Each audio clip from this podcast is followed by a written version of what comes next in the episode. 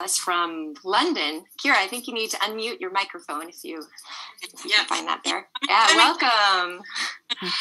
Hi. So I know that you traveled with Leonard extensively in 2012 and did a lot of organizing for him.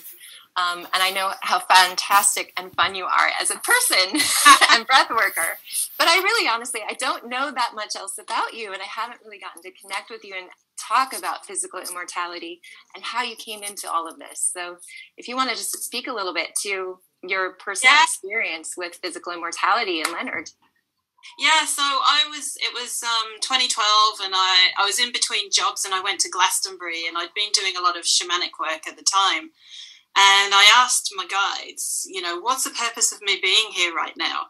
And they went, you have to learn to breathe, and I'm like, what the fuck? you know, you've got to learn to breathe. What? Anyway, I'm like, yeah, what a load of shit. Anyway, so um, they have this thing called the Glastonbury Oracle, which is a free newspaper of courses and what's going on in the area. And there's um, Sondra Ray, Liberation Breathing. Oh, okay. So that that that was my introduction to breathwork, and um, and then I got introduced to Leonard. Um, my first training was in India, so it was absolutely phenomenal with Rajendra and Heike and um, you know, and, and I just love Leonard. You know, he's he's this like triple Scorpio intense with all these really amazing concepts because he wasn't he didn't just introduce the breath. He really wanted to change humanity and help humanity grow. And he had all these forward thinking ideas about politics about money about government and how we could live in um, a civil society, which, you know, we're not. we we have our overlords. And no other breathwork teacher out there teaches this, apart from his graduates that also mm. use it. And none of them, they're all about the breath. But actually, he saw the he saw the greater picture of how the world. You know, you can't just have the breath. You've got to change your life. So um, being in India, I was like, wow, this is this is pretty cool. And so he invited me. Um, oh no, I, I, yeah. After going to Virginia and um, checking out the centre, he said to me, "So I'm going to India and then Australia next year. Um, you want to come with me?" And I'm like, "Yeah, hell yeah," because I love travel. And um, my dad lives in Australia, so um, went to India for six months, and um, the very first uh, day that we were in Rishikesh, you, you were there, Heike, weren't you, in Rishikesh? Yeah. Yeah.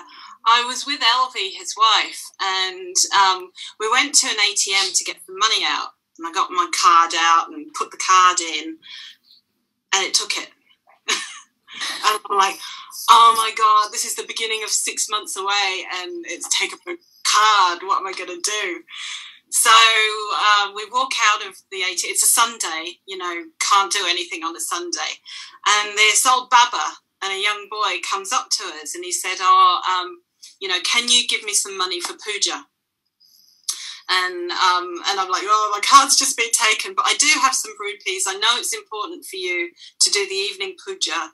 Um, by the Ganges. So I gave, um, he said, no, don't give me the money. We'll go to the shop and you'll buy it for me.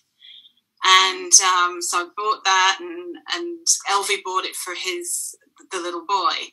I went back to the ashram we were staying at, and I was a roommate with Chitra.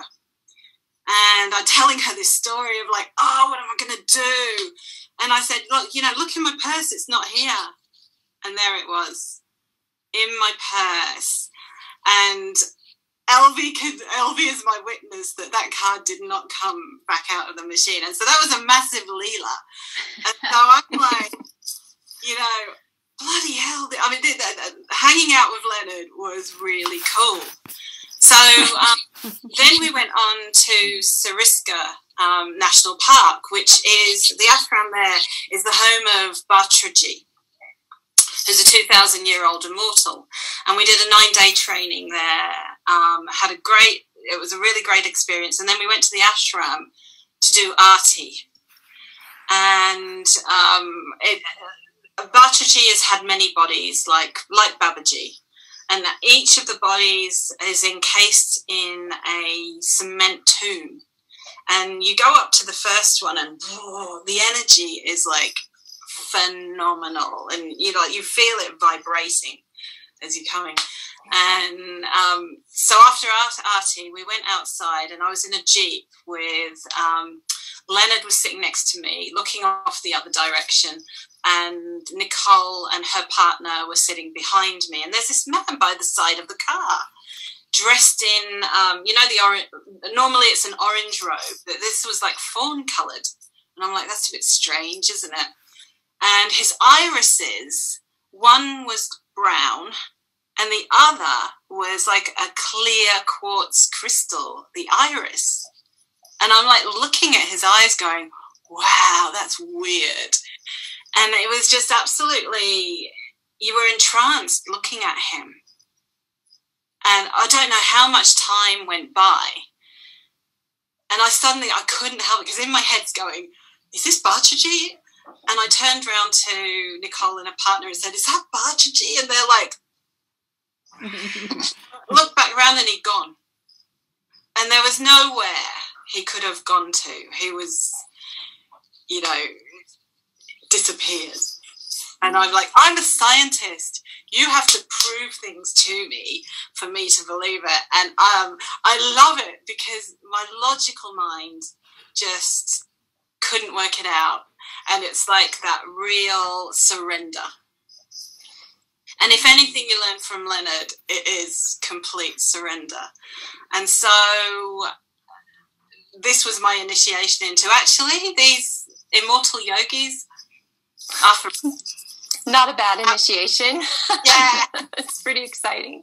I think, you know, I think you just hit on the core of it. And for me, you know, I can't speak about physical immortality uh, you know, unless I unless it lived for me, unless it was yeah. such more, so much more than a concept. And I think that that's what Leonard really pioneered for all of us is that you you know he says he met eight immortals, maybe more um, before the end, and I mean, that's available to us. He was always pushing us, his students, to, to go out and find, you know, yeah. find these, you know, explore this, have your mind opened to this, because once you start looking, it all comes rushing to you. And that's just a beautiful demonstration of that. And I know without those experiences that are so personal to each of us, yeah. you know, it really has to live for you. And at some point it will, if it doesn't now, at some point, yeah. point it will, if you pursue important thing is whether you believe it or not, the practices are so incredibly essential.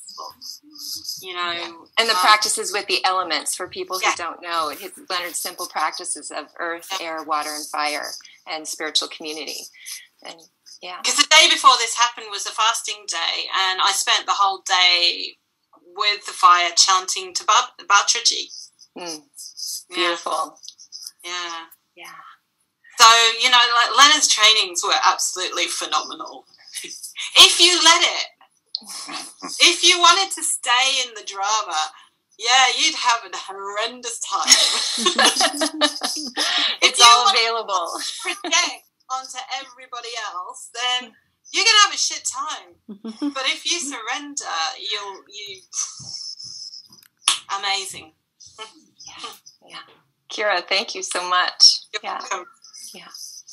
So I think, um, uh, what do we have time to take any questions? Let's see, it's seven twenty. We've got. Um, hey. What What would you guys like to do?